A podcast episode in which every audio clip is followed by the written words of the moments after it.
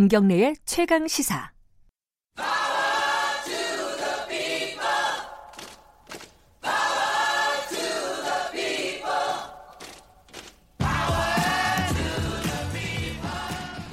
을의 입장에서 을 생각하는 방송, 을의 목소리를 통해 함께 사는 세상을 생각하는 시간입니다. 지금은 을밀대 어, 민생경제연구소 안진걸 소장 오늘도 어김없이 나와 계십니다. 안녕하세요.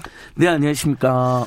오늘은 어떤 을에 대한 얘기를 예? 오늘은 이제 우리 사회 을 중에 노인 빈곤율 노- 어, OECD 1위 국가다. 노인 빈곤율이 1위, 자살률이 1위. 아, 그래서 빈곤율 자살 둘다 예, 이래요. 예, 우리가? 그렇습니다. 그래서 가장 어떻게 보면 어 가난한 노인분들이 사회에서 가장 소외받고 있다 해도 과언이 아닐 것입니다. 근데 이제 먼저 정보를 하나 드리고 시작할게요. 어 12월 17일까지 내년도 국가장학금 대학생들 받는 거 있잖아요. 아, 갑자기 심- 또 대학생. 아, 요거 왜냐면 우리는 돈이 되는 정보를 무조건 환결해드려야 되니까.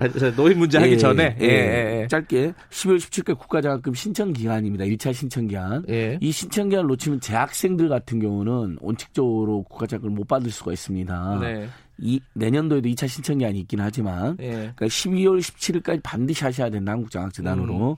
그다음에 이제 오늘 우리 노인 빈곤율 문제잖아요. 65세 이상 어르신들 어, 통신비 11,000원 의무 감면 제도가 작년부터 시행되고 있다. 아직도 음. 신청 안 하신 분들이 많아요. 음, 근데 요 하- 얘기는 여러 번 드렸는데. 그러니까 그죠? 여전히 모르는 분들이 있으니까 예. 우리 공영방송 KBS에서 항상 홍, 홍보를 해드려야죠. 65세 이상? 예. 다만 기초연금을 받는 이제 예. 어르신들 받는 연금 있잖아요. 70%네요. 예, 그 하, 소득 하위 70% 계층에서만 예. 받을 수 있습니다. 너무 내가 부자인 것 같다 이런 분들 빼면은 어, 음. 그래도- 웬만하면 받으시니까 그래 흔히들 말하는 어. 밑자 본전이 때문에 그냥 통신사 114나 주민센터로 연락하시면 음, 알아봐 네네. 주거든요. 해당하는지 안 하는지. 예. 그러니까 한번 여쭤보시고 예. 아 내가 안 되는구나 하는 분도 있겠지만 대부분은 된다. 70%까지는. 그 대학생들은 국가장학금 10월 12월 17일 예. 이때까지 지금 선거법 통과시키겠다고 지금 민주당이 그랬던 건데 어, 뭐 이제 선거법이나 공수처법 말고 유치원 3법 반드시 통과돼야 됩니다. 아, 선거법이나 공수처법도 중요하지만 유치원 사법 어떻게 될지 유치원 모르겠네요. 3법이 지금 가장 아슬아슬합니다. 음. 법맨 뒤고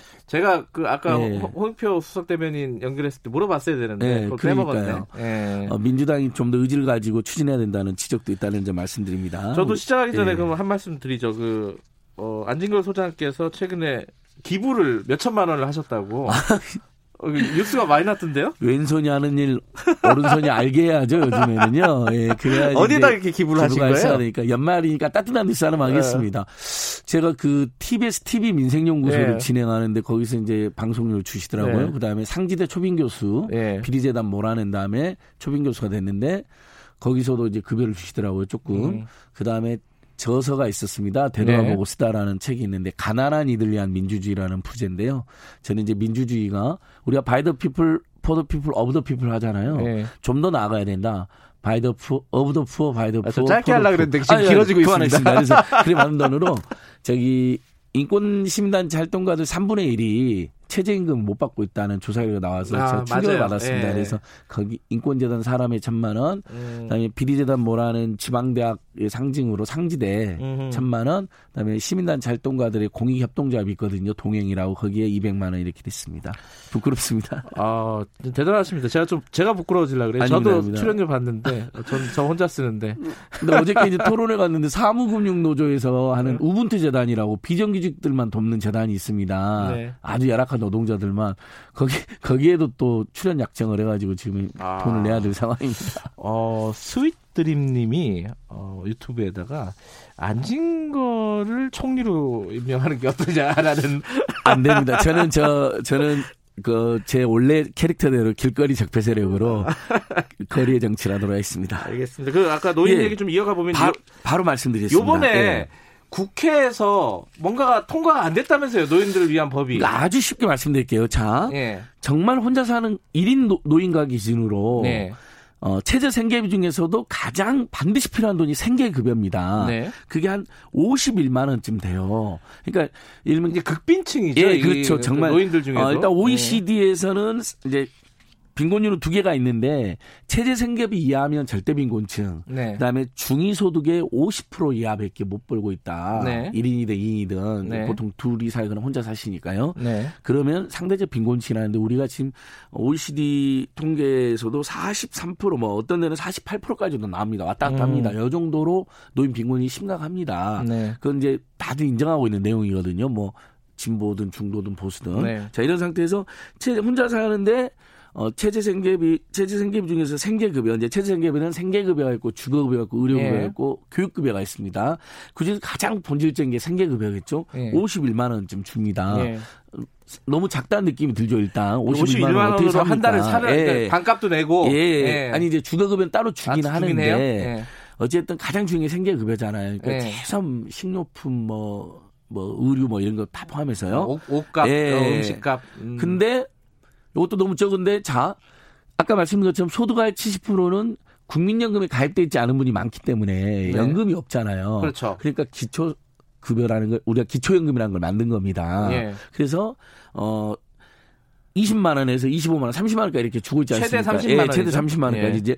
근데 자 내가 김경래 누나가 안진걸 노인이 어, 너무 힘들어가지고 소득도 없고 그래서 네. 30만 원을 받았어요. 기초연금을. 아 예. 그래서 그러면 내가 체제 생계 체제 생계 급여 51만 원에다가 기초연금 30만 원을 받아서 81만 원. 80만 원 정도로 예. 이제 아유 그럼 한 달 훨씬 조금 더 여유가 생기는 거 아닙니까? 예. 근데 우리 기초생활보장제도 이제 여기서는 이제 기초생활보장제도가 나옵니다. 이제 요건 노인뿐만 아니라 모든 가난한 분들이 예. 김대중 정부 때 통과된 우리나라 복지의 가장 획기적인 제도라고 합니다. 예전에는 생활보호 대상자나 영세민이란 말이 있어요. 그거 다 없어졌습니다. 예. 시혜 대상이 아니라 어 헌법에 의해서 인간다운 삶의 권리를 청구할 수 있는 권리가 있는 음. 대상으로 해서 기초생활을 보장 그래서 기초생활 수권자라고 합니다. 권리가 있는 그러니까 국가는 이게, 의무가 예. 있는 의무가 것이고요. 있고 예. 본인은 권리가 있는 거예요. 예. 이런 개념이 불편한 분들이 일부 있다들 하고요. 근데 그게 이제 현대 민주국가의 기본적인 책무인 거죠. 네. 그래서 어 51만 원을 내가 달라고 청구를 했어요. 이제 네. 줘야 되잖아요. 근데 어그 극빈층 노인으로 분류가 돼갖고 분명히 30만 원이 들어왔잖아요. 생계급 그 아까 말한 기초연금이. 네. 근데 그 30만 원 소득으로 잡아버리는 거예요. 음. 그러면 지금 우리 기초생활보장제도는 소득 인정액이라는 제도가 있어서 네. 본인이 예를 들면 20만 원을 벌었다. 폐지를 열심히 정말 네. 아침 새벽부터 일어나고 밤늦게까지 20만 원을 벌었다. 네. 소득으로 잡는 거예요. 음. 나머지만 줘요. 음. 자, 생계급여가 51만 원이잖아요. 그럼 소득이 지금 기초연금 30만 원 기초연금 30만 받았다. 받은 걸 그, 20, 그걸 빼고 21만, 21만 원만 주는 거예요. 하나도 늘어나지가 않았어요. 어. 그리고 어떤 문제가 발생하겠어요. 어, 이분들이 기대했던 소득이 오히려 늘어나지 않아서 상실감만 더 큰 거니까 음. 줬다 뺏는 기초연금이라는 음, 말이 그 나왔고요. 말이 여기서 나온 예, 거군요. 그 다음에 예. 이제 이분들이 받았던 30만 원 말고 어 소득 치- 한 70%는 20만 원, 그다음에 소득이 30%는 30만 원 이렇게 올라갔잖아요. 네, 기초연금. 예, 기초연금이. 그럼 이 30만 원 받았던 분 중에 소득 하위 30% 중에는 기초생활 보장 수권자가 아닌 분들 있잖아요. 네. 조금 더 형편이 나은 분들. 이분들은 더 받는 거예요. 역진이 또 발생하는 거예요. 그러네. 예. 왜냐하면 그분들은 어 소득 소득 인정액이 기초생활 수권자보다 더 많은데도 어 예를 들면 생계 그 생계급여 그러니까 연금을 30만 원까지 받는 거죠. 그러니까 예. 요번 국회에서. 예산안 통과할 때 그 얘기가 지금 말씀하신 줬다 뺏는 이거를 조금 완화 완전히 주, 어, 그걸 보장해 주진 못해도 예. 30만 원 다 뺏지 말고 한 30만 원 줬으면은 그게 인정 한 10만 원 정도는 조금 더 보장해 주자. 맞습니다. 요거를 통과시키려고 했는데 안 됐다면서요, 그게. 자 설명해 드릴게요. 그래서 현재 전체 노인 인구는 우리가 한 700만 호 추정하잖아요. 예. 그중에 치매를 앓고 있는 분이 한 70만 호 추정되고 예. 그 다음에 325만 명 정도가 빈곤층으로 추정이 돼서 예. 기초연금을 받고 있습니다. 우리나라에서. 음. 그러니까 꽤 많이는 받고 계세요. 네. 325만 명 정도면. 아까 말한 것처럼 노인 빈곤율이 절반쯤 된다고 했으니까 네. 한 절반 가까이 받고 있잖아요. 다만 그 금액이 너무 작아서 문제인 거잖아요. 예. 이제 많이 줘봐야 30만 원이기 때문에. 예. 근데 그 30만 원 받는 것도 어, 기초생활 보장 가장 급빈층 노인분들에게는 하나도 추가가 안 된다는 이제 지적을 한 건데 그래서 보건복 지 국회 보건복지위원회에서 네. 여야가 나름대로 합의를 해가지고 이 중에서도 기초생활 보장 대상자인 분들이 37만 명쯤 돼요. 시설 음. 생활자들 제외하고 그분들까지 하면 40만 명 정도가 넘고요. 그분들한테는 그러면 기초연금이 올라가도 한 푼도 늘어나는 효과가 없기 때문에 10만 원을 추가로 주자. 음. 보충 급여를 주자. 이제 보충 급여. 네. 했는데 그게 이제 3,651원이 보건복지위원회 소위원회에서 통과했어요. 음. 그럼 이제 정부 안에 이제 최종 안에 통과되면 되잖아요. 네. 근데 보건복지위원회 전체회의 또 예결 국회 예결위 전체회의에서 반영이 안 돼 버렸습니다. 네. 그러니까 이게 작년에도 이게 통과됐다가 무산이 됐거든요. 최종 예산안에서. 돈이 많이 드는 거예요, 이게? 아니 3,600억 정도 듭니다. 3,600억? 예, 아까 음. 37만 명이니까 곱하기 10만 원 정도 하면요. 그러니까 다시 한번 시청자 여러분께 설명드리면 생계급여 51만 원 받는 분들한테 네. 10만 원 더 주자는 겁니다. 음. 그러니까 뭐 몇백만 원 받는 분도 아니고요. 혼- 그러니까 10만 원만 더 줘서 기초연금이 올라가 봐야 이분들은 하나도 더 받는 게 없기 때문에 오히려 오히려 기초생활보장제보다 더 위에 있는 분들은 기초연금 올라가면 혜택을 보는데 이분들이 혜택을 못 보는 거잖아요. 왜냐하면 생계급여를 받는다는 이유만으로 그것을 소득으로 인정해가지고 한 푼도 받는 게 없는 거예요. 그러니까 기초연금이 올라가 올라가면 이분들은 오히려 더 거예요. 그래서 어, 이, 이 활동을 하는 단체가 이제 빈곤노인 기초연금 보장연대라는 것도 있고 네. 내가 만드는 복지국가는 유명한 네. 시민단체 가 있는데 이명박 정부에서는 기초연금 10만 원이었거든요. 10만 원 줬다가 10만 원 뺏어가고 박근혜 정부에서는 20만 원 줬다가 20만 원 뺏어가고 포용국가를 주창하는 문재인 정부에서는 30만 원 줬다가 30만 원 뺏어간다. 네. 이렇게 허탈해 하시더라고요. 네. 아, 6001님도 그런 케이스네요. 이 20평형 거주자신데 국민연금 27만 원을 받는데요, 지금. 네. 근데 이게 그렇 국민연금 받으니까 기초노령연금이 안 나와 버리는 뭐 이런, 예, 이런 이제, 상황이 버리는 어, 거라서 27만 원이 소득으로 잡히니까. 그러니까, 예.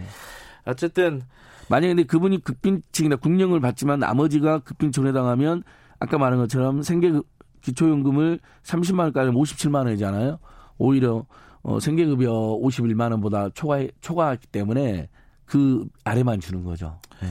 어쨌든 이게 50만 원, 그러니까 아까 생계급여가 최저가 이제 51만 원이라고 하셨잖아요. 네. 이게 어, 하기 쉬운 말로 그렇게 50만 원이 많이 받네. 그걸로 사, 살면 되겠네라고 생각하시는 분들도 있을 텐데. 아이고 우리 그런 우리나라 법원이 인정하는 네. 그 파산이나 희생할 때 예. 그 소득의 최저 생계비를 제외하고 나머지를 그 회생 그러니까 빚을 갚는 게 쓰게 법원이 명령을 하잖아요. 예. 거기서 인정해 주는 1인 체제 생계비는 100만 원이 넘으면 110만 원 정도. 됩니다. 그러니까 법원은 아는 거예요. 법원은 일본 당신 50만 원만 갖고 살고 나머지 다 빚 갚아 그러면 저 사람 죽는다는 거 아는 거죠. 그걸 못 오- 산다.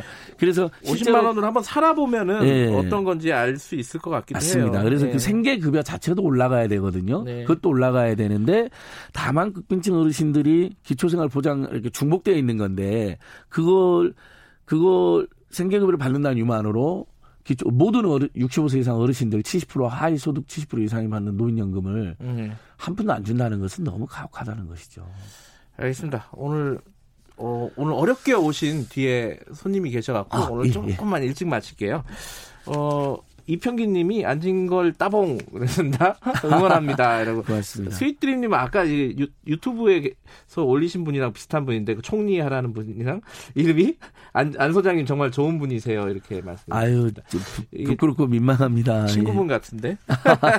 그래서 기초연금을 50만 원 올리면 노인분곤율이 30% 정도로 떨어진대요. 아. 내가 만드는 복지국가에서 추산해 보니까 그래서 기초연금하고 기초생활 생계급여하고 이걸 둘 다 조금씩 더 지금보다 많이 올려야 될 것 같습니다. 이번 임시국회에서 현실적으로 어렵다면은 이번 총선 공약을 한번 잘 볼 필요가 있어요. 예, 예. 그죠? 예. 네, 오늘 여기까지 듣죠. 고맙습니다. 예, 고맙습니다. 민생경제연구소 안진걸 소장님이었습니다.